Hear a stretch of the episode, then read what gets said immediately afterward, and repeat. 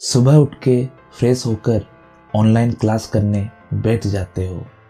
पर ध्यान क्लास से ज़्यादा व्हाट्सएप मैसेज और यूट्यूब नोटिफिकेशन पे लगाते हो। पढ़ाई के लिए जो मोबाइल मिलता है, उससे पढ़ाई के सिवा हर काम कर लेते हो।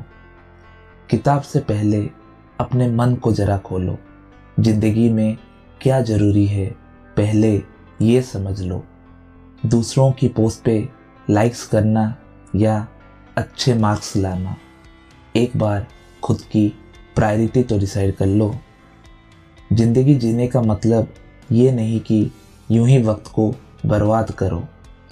अपना भविष्य तुम्हें खुद बनाना है। इस बात को कभी भूला मत करो। दूसरों की तारीफ़ें कमेंट्स में बहुत कर ली। अब खुद को तराशने के लिए जी जान से मेहनत करो। हाँ खुशी मिलती है किसी वीडियो या मूवी को देखकर, पर तुम्हारी ज़िंदगी में कुछ हासिल नहीं होगा। यूँ ही इन पे अपना वक्त गवा कर खर्च करो हर लम्हे को खुद को बनाने में, ताकि पछताना ना पड़े तुम्हें बाद में।